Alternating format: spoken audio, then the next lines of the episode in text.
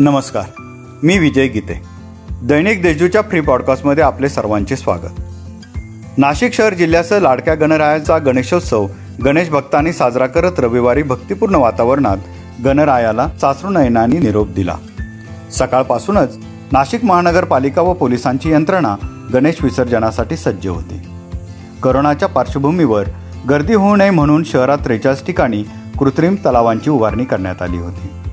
तसेच विविध ठिकाणी मूर्ती संकलन केंद्रे फिरती विसर्जन स्थळे कार्यरत होती.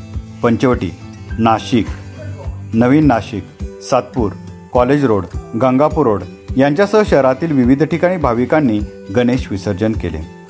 सत्तावीस ठिकाणी नैसर्गिक विसर्जन स्थळे उभारण्यात आली होती. सकाळपासूनच महानगरपालिका व पोलिसांची यंत्रणा गणेश विसर्जनासाठी ठिकठिकाणी सज्ज होती.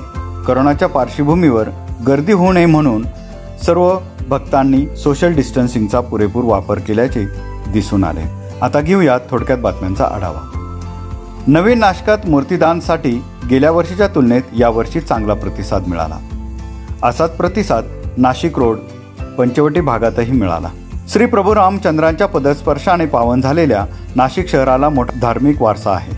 रावणाने सीतामातेला हवाई मार्गे पळवून नेताना जटावी पक्षाने रावणाशी युद्ध केले होते. त्यामुळे येथील ओझर विमानतळाला जटायू नाव द्यावे अशी मागणी विश्व हिंदू सेनेने केली आहे. दिलीप वाणी यांनी आपल्या स्वखर्चाने नवीन नाशिकमधील संभाजी स्टेडियम येथे गणपती विसर्जनासाठी आलेल्या भाविकांना झाडांचे रोपटे मोफत वाटप केले. सिन्नर तालुक्यातील ठाणगाव येथील जवान अमोल विलास शिंदे यांचे अपघाती निधन झाले. कोविड लसीकरण चालू असताना सिन्नर तालुक्यातील पास्ते गावामध्ये मारहाण झाल्याच्या निषेधार्थ आरोग्य कर्मचारी संघटनांनी संबंधितास अटक होत नाही तोपर्यंत आणि लसीकरण हे पोलीस संरक्षण मिळाल्याशिवाय लसीकरण सत्र बंद करण्याचा निर्णय घेतला आहे. माध्यमिक विद्यामंदिर निराळे तालुका सिन्नर या शाळेत ग्रंथ तुमच्या दारी या उपक्रमांतर्गत दर चार महिन्यांमध्ये शंभर पुस्तके वाचनासाठी विद्यार्थ्यांना उपलब्ध होणार आहेत.